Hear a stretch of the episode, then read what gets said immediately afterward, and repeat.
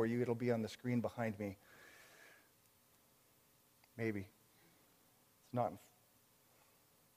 I'll read it from the screen.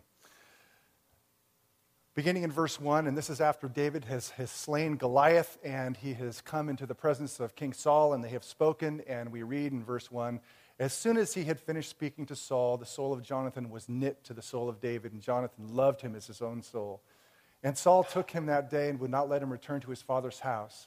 Then Jonathan made a covenant with David because he loved him as his own soul. And Jonathan stripped himself, there's the stripping, he stripped himself of the robe that is his royal garb um, that was on him and gave it to David, and his armor, and even his sword, and his bow, and his belt. And David went out and was successful wherever Saul sent him. So Saul set him over the men of war, that is, he was promoted to general. He's a rising star. Uh, and this was good in the sight of all the people and also in the sight of Saul's servants. As they were coming home, when David returned from striking down the Philistine, striking down Goliath, the women came out of all the cities of Israel singing and dancing to meet King Saul with tambourines and with songs of joy. This is kind of the return parade after the giant um, was slain. They're singing songs of joy with musical instruments, verse 7. And the women sang to one another as they celebrated Saul has struck down his thousands and David his tens, his ten thousands.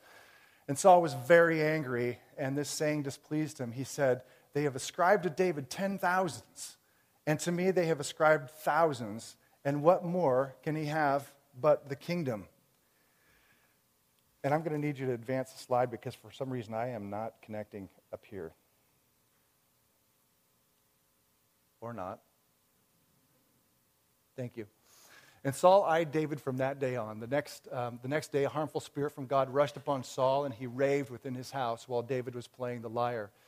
As he did day by day, Saul had his spear in his hand, and Saul hurled a spear, for he thought, I will pin David to the wall. This is attempt, murder attempt number one. But David evaded him twice. So that's number two.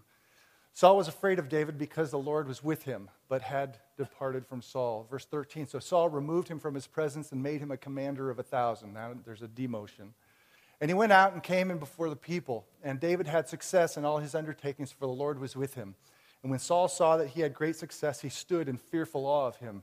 But all Israel and Judah loved David, for he went out and came in before them.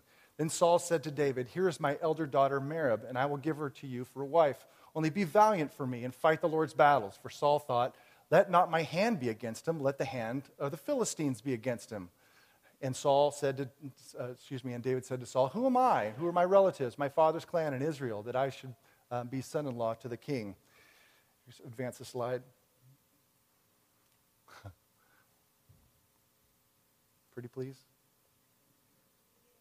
Oh, good. Thank you. We just see here if I can fix this.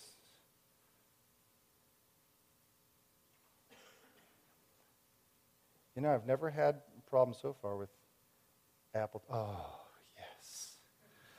It worked. Now we're in verse 19. Um, but at the time when Merab, Saul's daughter, should have been given to David, she was given to Adriel, uh, the Meholathite, for a wife. And he retracted, he reneged on his promise to give his daughter to David. Now, Saul's, Saul's daughter, uh, Michal, loved David. And they told Saul, and the thing pleased him. Saul thought, Let me give her to him, that she may be a snare for him, and that the hand of the Philistines may be against him. Therefore, Saul said to David a second time, You shall now be my son in law. And Saul commanded his servants, Speak to David in private and say, Behold, the king is delight in you, and all his servants love you. Now then become the king's son in law. And Saul's servants spoke with those words in the ears of David, and David said, Does it seem to you a small thing to become the king's son in law, since I am a poor man and have no reputation? And the servants of Saul told him, um, Thus and so did David speak. Then Saul said, Thus shall you say to David, The king desires no bride price except a hundred foreskins of Philistines. You notice the Bible isn't really um, sanitized. Uh, 100 foreskins of Philistines, and if you don't know what that is, you can look it up in the Webster's Dictionary. Um, that he may be avenged on the, uh, of, the, on, of the king's enemies. Now, Saul thought to make David fall by the hand of the Philistines. This is now number three, attempt number three. And when his servants told David these words, it pleased David well to be the king's son in law. Before the time had expired, David arose and went along with his men and killed 200 of the Philistines. And David brought their foreskins, which were given in full number to the king, that he might become the king's son in law. Which is kind of sick at times. But when Saul saw and knew that the Lord was with David and that Michal, Saul's daughter, loved him, Saul was even more afraid of David. So Saul was David's enemy con- continually. Uh, then the commanders of the Philistines came out to battle, and as often as they came out, David had more success than all the servants of Saul, so that his name was highly esteemed. Now, 19, chapter shorter. And Saul spoke to Jonathan, his son, and to all his servants that they should kill David. This is now number four attempt, the fourth attempt. But Jonathan, Saul's son, delighted much in David. And Jonathan told David, Saul, my father seeks to kill you. Therefore, be on your guard in the morning. Stay in a secret place and hide yourself, and I will go out and stand beside my father in the field where you are, and I will speak to my father about you. And if I learn anything, I will tell you. And Jonathan spoke well of David to Saul, his father, and said to him, Let not the king sin against his servant David, because he has not sinned against you, and because his deeds have brought good to you. Um, for he took his life in his hands, and he struck down the Philistine, that is the giant. And the Lord worked a great, great salvation for all of Israel. You saw it and rejoiced. Why then do you sin against innocent blood by killing David without cause? And Saul listened to the voice of Jonathan, and Saul swore, As the Lord lives, he shall not be put to death. And Jonathan called David, and Jonathan reported to him all these things. And Jonathan brought David to Saul, and he was in his presence as before. And there was war again, and David went out and fought with the Philistines and struck them with a great blow so that they fled before him. Then, verse 9, a harmful spirit from the Lord came upon Saul, and he sat in his house with his spear in his hand, and David was playing the lyre. And Saul sought to pin David to the wall with a spear, but he eluded Saul so that he, so that he struck the spear into the wall. This wasn't a very um, safe thing to be a musician in the house of King Saul. And David uh, fled and escaped that night. In verse 11, Saul sent messengers to David's house to watch him, that he might kill him in the morning. But Michal, or Michal is actually how you pronounce it, David's wife told him, If you do not escape with your life tonight, tomorrow you'll be, be killed. So Michal let David down through a window, and he fled away and escaped. And Michal took an image and laid it on the bed and put a pillow of goat's hair at its head and covered it with clothes. And when Saul sent messengers to take David, she said, He is sick. And Saul sent messengers to David, saying, Bring him up to me in the bed that I may kill him. And when the messengers came in, behold, the image was in the bed with a pillow of goat's hair at its head. And Saul said to Michal, This is his daughter. Why have you deceived me thus and let my enemy go so that he has escaped? And of course, she responds with a lie. And Michal um, answers Saul, He said to me, Let me go. Why should I kill you? And then this is the last slide. Now David fled and escaped. And he came to Samuel at Ramah and told him all that Saul had done to him. And he and Samuel went up to and lived in Naioth. And it was, it was told Saul, Behold, David is at Naioth in Ramah. Then Saul sent messengers to take David. And when they saw the company of the prophets prophesying, Samuel was the head of the prophets, um, prophesying, and Samuel standing at head over them, the Spirit of God came upon the messengers of Saul, and they also prophesied against their will, is the idea. Verse 21 When it was told Saul, he sent another, other messengers and they also prophesied, and Saul sent messengers again a third time, and they also prophesied, all of these against their will. Then he himself went to Ramah and came to the great well that is at Secu. And he asked, Where are Samuel and David? And one said, Behold, they are at Naioth in Ramah. And he went there to Naioth in Ramah, and the Spirit of God came upon him also. And as he went, he prophesied against his will until he came to Naioth and Ramah, and he too stripped off his clothes. There's the stripping again. Now he's being forced to strip off his royal robes. Um, and he too prophesied before Samuel and lay naked all that day and all that night. Thus it is said, is Saul also among the prophets. Lord, I just ask in these few minutes that we have that you would take these six attempts on your servant David's life and show us who you are through them, and that we might see that you are the same yesterday, today, and tomorrow.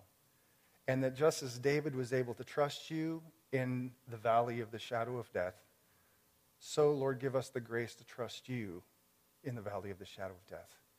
So, Lord, just give me uh, lips to teach and also to apply this to your people, your, your, your family, your sons and daughters. And I just pray your Holy Spirit would take these words and just set them on fire uh, in the hearts of, of my family here. Jesus' I, name I pray. Amen. Well, in these two chapters, you have the rise of David and you also have the descent of King Saul. The rise of David and the descent of, of King Saul. And there are certain commonalities in all six of these stories where Saul seeks to, um, to, to bring David down. I mean, the chapter starts out actually very positively. And David is the golden child. He's the, he's the golden boy of Israel. He just brought down the giant, and everybody's singing his praise. And, and, and Saul, of course, loved him as well. But, but um, within 10 verses, we find that Saul, who greatly loved David in chapter 16, um, is, is one who now is turned to hate David as a result of, of his rising popularity. And as I said, there are, and because of that, he, he, he tries six different times, seven depending on how you count them, to kill David, who just slew Goliath. Now, there are certain commonalities in all of these stories that I just want to draw your attention to, four in particular, um, that kind of weave their way through that I want you to see in terms of the contrast between King Saul and King David, and then we'll get to the application of it. Um, one is that throughout these, these episodes, we find that there are people who love him, who love David. And right out of the chute, as we just read, um, Jonathan, the crown prince of, of, of Israel, Saul's own firstborn son, and heir to the throne. We find that it tells us that he loved him as his own soul. His soul was knit to David in a way that he loved him as he loved himself. And it says it a couple of times.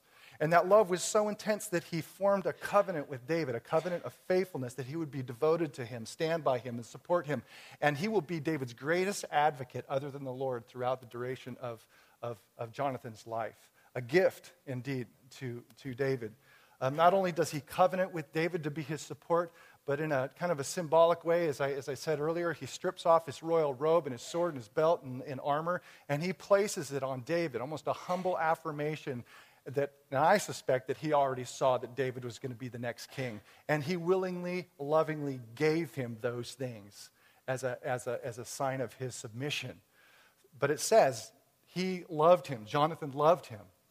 And you also uh, read when they were coming back on the parade route, and they just, he just brought down the, the, the giant, that all the women are coming out with their tambourines and they're dancing, and of course they're praising. And Saul for his thousands, and David for his tens thousands. And that is the turning point in Saul's heart. When he hears David praised, you know, he's the golden boy. He's getting all of the limelight, and now his, he's, uh, he's, he's getting the press it says that he was angry. This is the turning point for him. The people are praising him.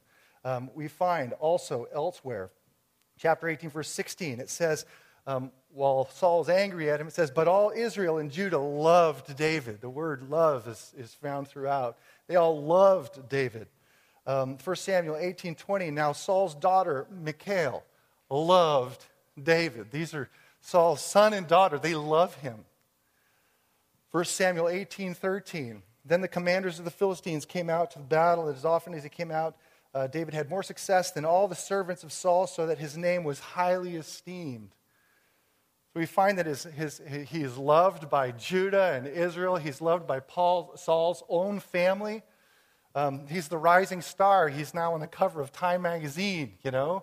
And, and, and Saul, by contrast, is filled with the opposite um, kind of driven by, a, by, a, by a, the sin of jealous pride of someone else getting the limelight and, and no longer being top dog.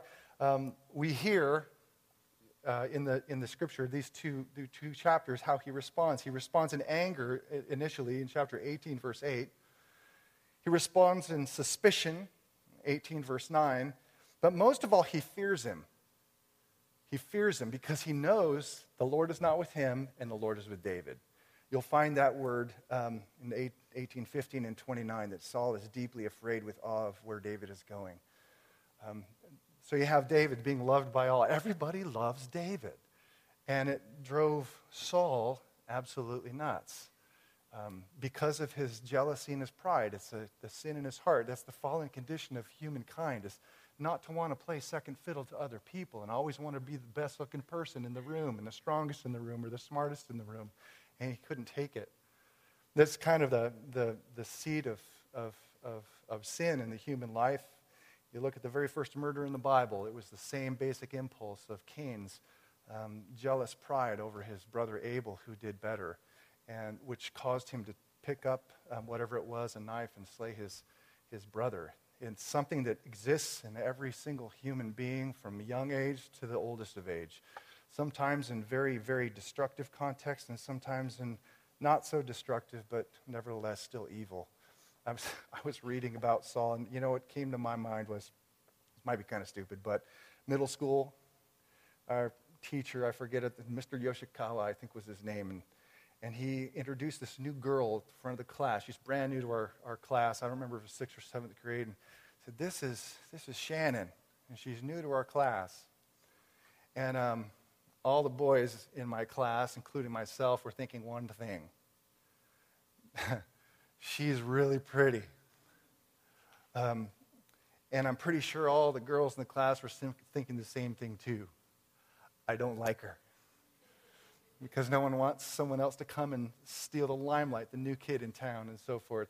Well, here it's a, a destructive thing. Saul, out of this sense of selfish jealousy and, and anger and fear, um, tries to kill David on six different occasions, maybe seven, depending on how you count it. And that's another commonality. In each of the six episodes, um, David is preserved. That is, he, he um, spears hucked at him twice, and both times it says he evaded the spear. He didn't, didn't die. That when, when Saul planned his little, little uh, rouge or his conspiracy to have the Philistines kill him by the two, 100 foreskins and so forth, we find that, that David is preserved. Um, he does well, he, he lives uh, we find that when, when Saul instructs his, his servants go and kill, kill David, that Jonathan gets in the way, and Jonathan um, argues or persuades his father not to kill him. So he gets off again. He's preserved. Um, another time with a spear coming at him. And of course, he, um, his own daughter, um, when he, he lays in wait for him, David at his, at his house, it's his own daughter that gets in the way with this kind of strategic plan to help him escape out of the window and so forth. And then the final one, of course, is when he sends three bands of messengers to go seize David. And each time, um, those messengers are seized by the Holy Spirit and forcibly um, controlled in ways that they weren't managed to, they, they couldn't manage to take David down, um, including Saul himself, where he came and, and God took control by his Holy Spirit, and, and he was left buck naked on the street all day and all night. So you have everyone's loving David, um, except Saul, and you find him repeatedly hating, angered, um, fearful of David. You find David repeatedly um, delivered, or should I say, preserved through it. Um, and by the way, I just think it's probably salt in the wound, by the way, that, that um, I mean, Saul's own family, firstborn son and daughter, are helping him and then, of course, the Holy Spirit. My, my, uh, my connection is going in and out, so I have to apologize. Um, but then the last part that's also found in, in all the way through, these are kind of the four things that are common to these different episodes where Saul is trying to kill David, um, is, is a success. You find the word success throughout.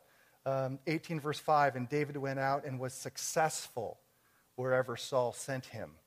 1814. And David, this is amidst Saul's wrath, David is being successful. 1814. And David had success in all his undertakings, for the Lord was with him. Um, and that's, of course, the reason why he was successful, because God's grace was with him. Uh, verse 15. And when Saul saw that he had great success, he stood in fearful awe of him. 1830. Then the commanders of the Philistines came out to battle, and as often as they came out, David had more success. This is a success story amidst wrath um, than all the servants of Saul. So they had, um, so his name was highly esteemed. So there you have kind of a short of it is, is three, six different episodes where Saul is trying to kill David. David is gaining in love by the people and even the family of Saul, while Saul is hating. Um, David is delivered all six times. That is, he's preserved, he's protected all six times. And in the midst of this wrath, he is being successful. And of course, the text gives us the key to his success. It wasn't that he was uh, a brilliant tactician on the battlefield, bringing down the Philistines. It wasn't because he was especially cunning or because he was charismatic. the tagline that you find associated with David throughout his life is this simple statement that the Lord was with him. The Lord was with him. That is the key to his rise is the sovereign grace of God. That's the key to his rise. Now that's kind of the end of the teaching part. Now, what are we supposed to learn from this? These six different attempts on David's life, who's loved by the people, who's hated by the king, nevertheless, who's preserved and who is being successful. I found myself asking the question so, Lord, why didn't you take him right from the battlefield where he slew Goliath right up to the throne? Why does he have to go, quite literally, through the valley of the shadow of death? And what, are we, what, what did he learn from these experiences? And what are we supposed to learn from his experiences in these two chapters? Well, one might answer the, the, the question this way and say that, well, simply put, David was being taught how to trust the Lord in these, in these episodes where he was attacked.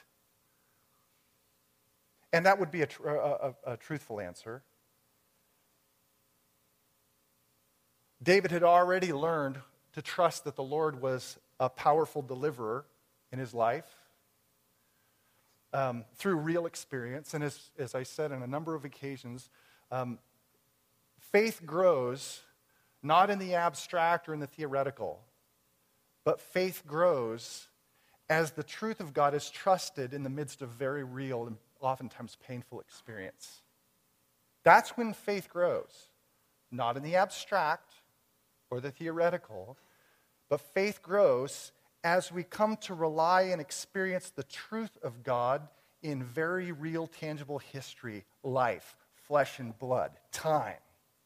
That's how we learn to trust, is when the truths of who God is um, are brought to bear upon an experience, and we learn to trust Him in that way. And David had already learned to trust the attribute of God as the powerful deliverer um, in his life. He had faced lions and he had faced bears. And at each point, he recognized the grace of God was with him. He experienced God's delivering power and therefore learned how to trust him more, more in his power and his deliverance. Of course, the, the great battle with Goliath, Goliath was yet another instance where he trusted in the power of God's deliverance and he acted in that faith and experienced God being there with him on the battlefield. But here, now he's in a slightly different context. And he's got to figure out how faith lives in a different context. Now he's not fighting against the enemies out there, Philistines. Now he's finding himself oppressed by an enemy who's part of the people of God, uh, an enemy which God in his providence has placed over him. It's, it's, a different, it's a different reality. It's one thing to face an enemy that's out there. But now his enemy is someone that God had placed in governing authority over his life, and how is he going to live by faith under that, in that condition? He can't just kill him, can't take his life, because he's the Lord's anointed. So, how do you live by faith in an oppressive context where you can't remove the hand of oppression? It's an interesting question because we, we face more and more that's, that, that same question. How do we as believers live in a world which is increasingly hostile in its governing structures toward Christianity, toward the claims of Jesus, to the exclusive claims of Jesus, to the supremacy of Jesus, to the teachings of Jesus? How, how do we live by faith in a structure where God has placed us under authority? I mean, that's the difference in context that David's experiencing. It was Goliath was an enemy. Now his enemy is the king who's been placed over him. And it's going to test his faith in a different way. And it's going to teach his faith in a different way. So, yes, in one sense, it's to teach David how to trust the Lord.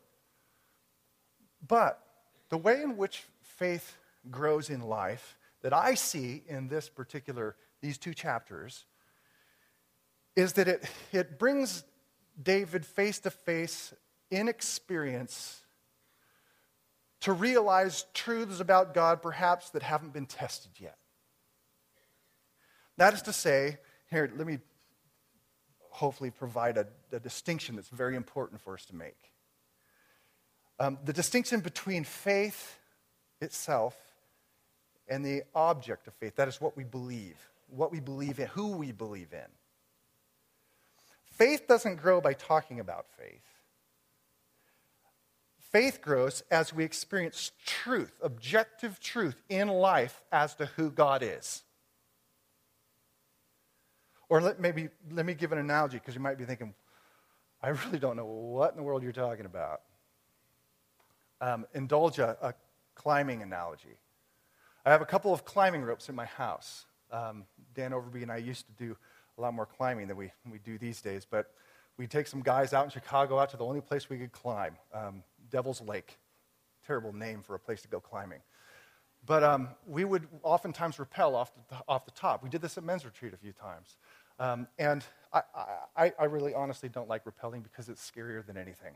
I'm not afraid of heights, but they do, they do scare me. Um, and the hardest part, that's, uh, I don't have a phobia of heights. I, you know, just strike that whole thing. I'm afraid of heights. the worst part, the hardest part, you're connected to anchors, which then anchor your rope. And, and you know, the thing is, is I, I, I have read the data on how much a carabiner will hold, how much a, a strap will hold, how much my ropes will hold. And it's far more than, um, than I ever have to worry about to hold up my truck. That doesn't really help you when you're leaning out over the edge. And in that moment, you're like leaning out and the burden, get this, the burden upon the rappeller, the guy who's leaning back over the 100 foot cliff, and you just know that that's death without a rope. Um, that the burden on the person who's rappelling is to trust. That's, that's, that's what you have to do to lean out over the edge. The, your sole responsibility in that moment is one of trust.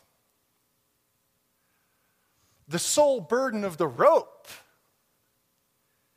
is to perform, it's to hold your weight. The rappeller's job is not to hold up his weight. That's the rope's job. His, his, his, his part is to trust the rope upon which he's now hanging his life.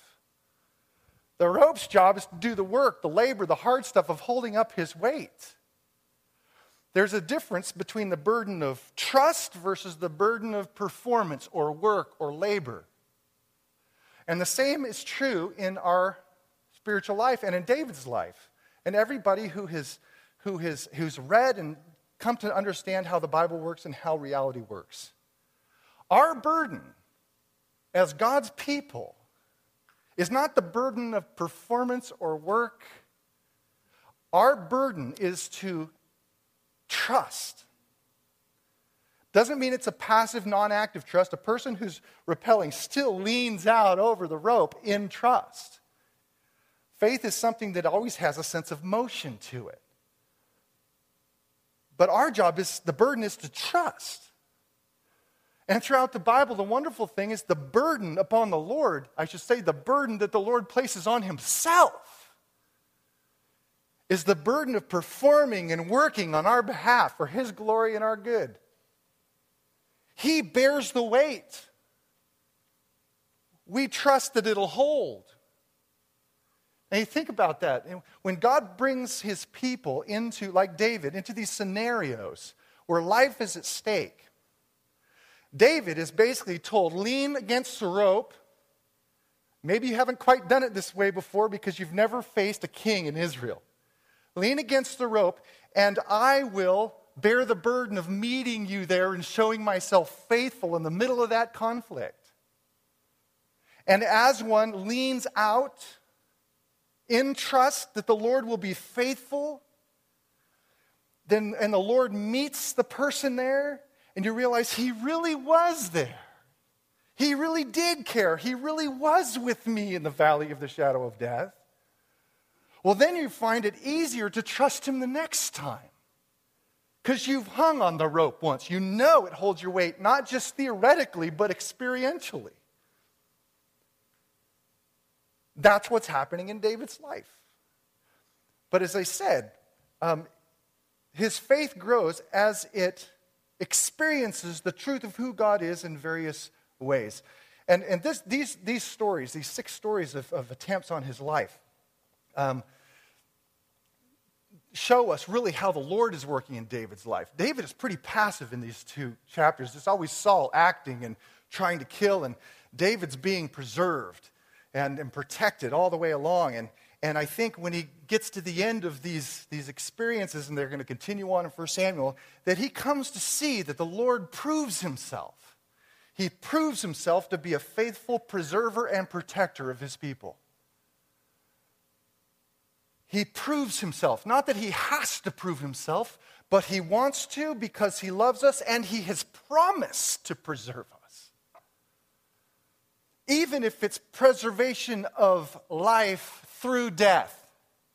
He has promised to never leave us nor forsake us and never allow us to somehow um, terminate or self expire, that He will preserve the life of those who trust in Him. Think about it for a moment. These six episodes, every time David escapes, and in a variety of ways. Sometimes it's because he manages to avoid the spear. But we mustn't for one second think that it's because he got lucky or because Saul's aim was way off because he was nearsighted. The Bible won't let us read it that way. David escaped because the providential hand of the Lord said no. The spear is not going into my, to my anointed. That when he conspires and, and says, Go out and get me some foreskins, and he comes back with 200, and he's, he's preserved through that conflict. That it wasn't because he was a, a, a, a champion swordsman, it was because God in his providence preserved him. When Jonathan, who loves David, gets in the way and persuades his father, don't kill him. Why would you do such a thing? And Saul says, okay, I won't. It's not just an accident. Working in and through that is the hand of God's providence through Jonathan. Not now. And he preserves him. The next spear, he preserves him. Saul's own daughter, when she comes up with this little escape plan, it's not the escape plan that, that preserves David's life ultimately, but God working through that.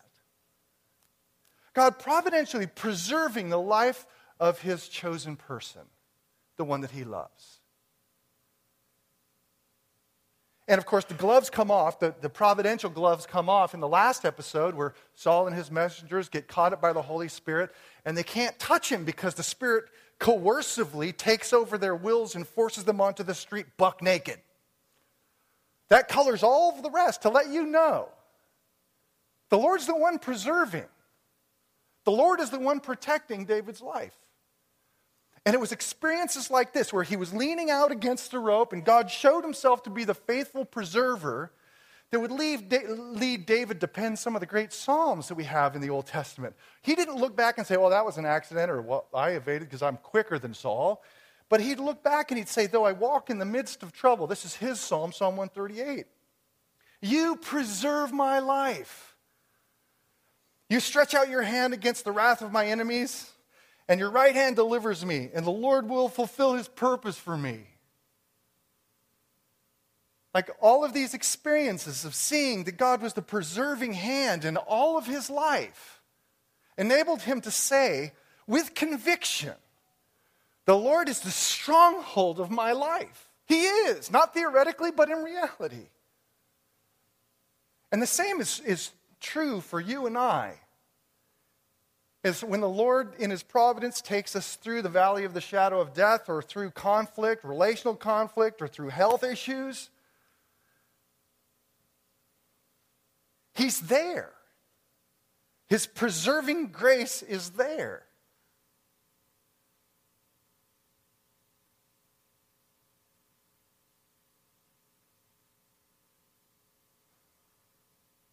I had a woman come up to me after the first service and she said, You know, that reality that Jesus, God, is the one who preserves, changed my perspective on my upbringing.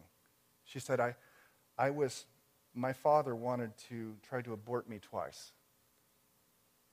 And she went on to say that she, of course, had came down with cancer and had to have a pretty massive uh, surgery. And she's telling me this. She says, and for the longest time, I looked back and I, I, I, um, I lamented and struggled with the idea that my dad didn't want me. And why would God allow cancer into my life? And she said, But a great deliverance has happened in my life to see things differently, to know that the Lord preserved me in the womb. And the Lord preserved me through my cancer. And seeing it differently. So that what once was a self absorbing pain became a reason to worship the Lord who meets us in, in, in, our, in our battles of life. Are we leaning against the rope and saying, All right, Lord, you say you're going to meet me here, and we don't always know what meeting me here is going to be like, or what it's going to look like, or how long it's going to take. David's going to go through this for years. But to know that each and every instance the Lord is there, He is the preserver of life. And when we come to our last breath, He will be there to preserve us and take us home. I mean, that when we became Christians, basically the message, after we heard the good news of what Jesus has done for us, is the Lord says, now you got to lean back on the rope. You stand at the edge of the chasm of sin and judgment and death. Your job is to trust. My job in my son was to perform labor and work for your salvation. Your job is to trust. My job was to win salvation. Will you trust the rope? Will you trust me as the preserver of your life, as the savior of your life? So David learned this, and then, the last thing here is that, um, and this may come across a bit funny, but the Lord proves himself a faithful fulfiller. It's pretty clear that, that the Lord had a purpose for David's life, that he was going to be king, already been anointed. And through these two chapters, you find that the Lord's hand is on him, and he's winning the affection of just the right people, and God is granting him success, military success. He is moving up the chain. God is moving him towards the fulfillment of his purpose in his life. That's why David can say in, in Psalm 8, he recognizes that he doesn't have to force his way up the ladder of kingship. He doesn't have to take it. He doesn't have to force his way into the will of God. At almost every point in his life, he resists it. Rather, he recognizes the Lord. It's him who will fulfill his purpose for me. His purpose for me. And my purpose is to be king, and he's going to be the one who does it. He trusts that God will be ultimately the one who will fulfill. Again, our job is to, and David's job was to trust God's fulfilling power, and the Lord's burden that he placed upon himself was to take him there, to fulfill his purpose in his life. And we have a lot longer to go in the book of 1 Samuel before he actually becomes king, but you see him beginning to fulfill his purpose for his life. And it, it just is a tremendous liberating truth for me, and it should be for you, to recognize that while, while David played a unique part in history that no one else can play, that God has called and gifted every one of us to, tr- to play a strategic purpose in his eternal kingdom work. Everyone who trusts in the Lord. Each of us has a purpose. There's, it's, your life isn't random. It's, it's, it's not chaotic. It's, it's, it's not luck. It's, it's not fortune. But He placed you here in the 21st century in Fairfield for a purpose. And for you to carry out that purpose. But here's the thing your job and my job is to, to lean back and trust, to trust. There is an action to it. But ultimately, God's job is to fulfill. That is, to accomplish His purpose in your life and in my life. That ultimately it's not up to me, and it's not ultimately up to you. It's up to Him. That's what the Apostle Paul was getting at when he was writing in, in, in Ephesians chapter 2, verse 10. When he said, We are His workmanship. He's the worker and the craftsman. He's the one who's, who's making it all happen. We are his workmanship created by God for good works. Now, that is his purpose. Works of sacrifice and love and compassion and works of speaking forth the wonderful grace of God and truth of what He's done for us in Jesus Christ. Good works, which God prepared beforehand that we should walk in them. It's this way of saying He is going to accomplish His purpose in your life. That's His job. Your job is to act in faith and trust that He's going to do that. Now, that is that, that, that, that truth is very important, especially for a culture that's saturated, saturated in kind of the rugged individualistic, I can make it happen, I can do this myself, I can climb the ladder myself. Or people who live in this culture who, who, who are completely living riddled with doubt that, well, I, I, I, can't, I can't follow God's call in my life. I'm not going to achieve God's purpose in my life. And blah, blah, blah, blah, blah. I, I have frequent conversations with people who are making that transition from high school, college, and then beyond. And one of the, one of the repeated questions or fears is a better word is, you know, I'm, what if I make a wrong decision? and I miss God's call in my life. And really, the, the kind of the response in varied ways is say, hey, listen, do you trust Jesus with your life? Do you want to serve him? If the answer is yes, it's like, you know what? He will fulfill his purpose in your life. Even if it takes some detours to get you there, he will fulfill his purpose in your life. And you know what? For all of us in here who are true believers, He's already doing it. Your, your call and purpose isn't some mysterious thing out there you have to clutch at. If you're living for Jesus where you are and you're trusting Him, it's already being unfolded in your life. Just rejoice and know that the Lord is the one who fulfills His purpose for our lives. He's the one who bears the burden of performance. We simply trust and walk. And He provides the guidance, provides the routes, the open doors, the opportunities. All we have to do is entrust, lean back against a rope, and follow. So,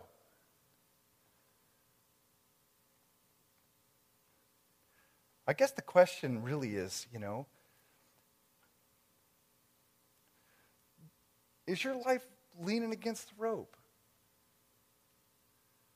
Are you wearing the wrong burden? Do you think you're the one who preserves your life? You're the one who does the working and the labor? Do you think you're the one who's fulfilling your purpose or God's purpose for your life? Because if so, then, then you're wearing the wrong burden. That's the Lord's. Our burden this morning is wherever you are, however much or little conflict, and whatever you're walking through, whether it's the valley of the shadow of death or it's a sunny, grassy knoll are you trusting in the moment that He is meeting you, He's preserving you through lots of providential ways, bringing people into your life just when you need them, like Jonathan came into David's life, and to be able to look and say, The Lord is the stronghold of my life. When we see Him like that in our lives, you know what will happen? We won't need music to worship. We'll say with David, Psalm 138 at the very beginning I give you thanks, O Lord, with my whole heart. Before the gods, I sing your praise. I bow down towards your holy temple and I give thanks to your name for your steadfast love and your faithfulness. Why? Because I experience it every day. And when we walk with that kind of faith, then your walk is a walk of gratitude and joy, knowing that even though we walk in the valley of the shadow of death, we don't have to fear any evil because the Lord God is with us and his rod and his staff will comfort us all the way along the way. And someday, after this life is done, we will dwell in the house of the Lord forever. Let me pray.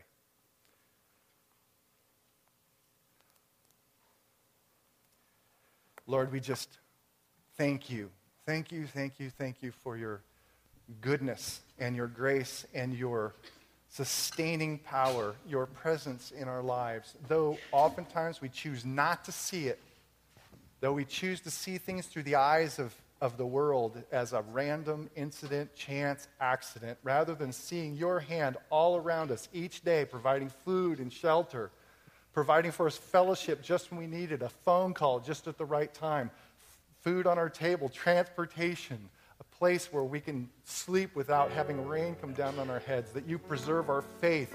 And someday, Lord, you will show yourself to be um, our great shepherd and take us home and lead us into the resurrection and a, and a new creation. And Lord, we just thank you for that. Help us to see through the eyes of faith. Help us to lean back on that, that rope in faith, knowing you bear the burden and the work of performance um, because you love us and because you have promised never leave us nor forsake us. Help us, Lord, in our unbelief and give us strength and conviction of your truth.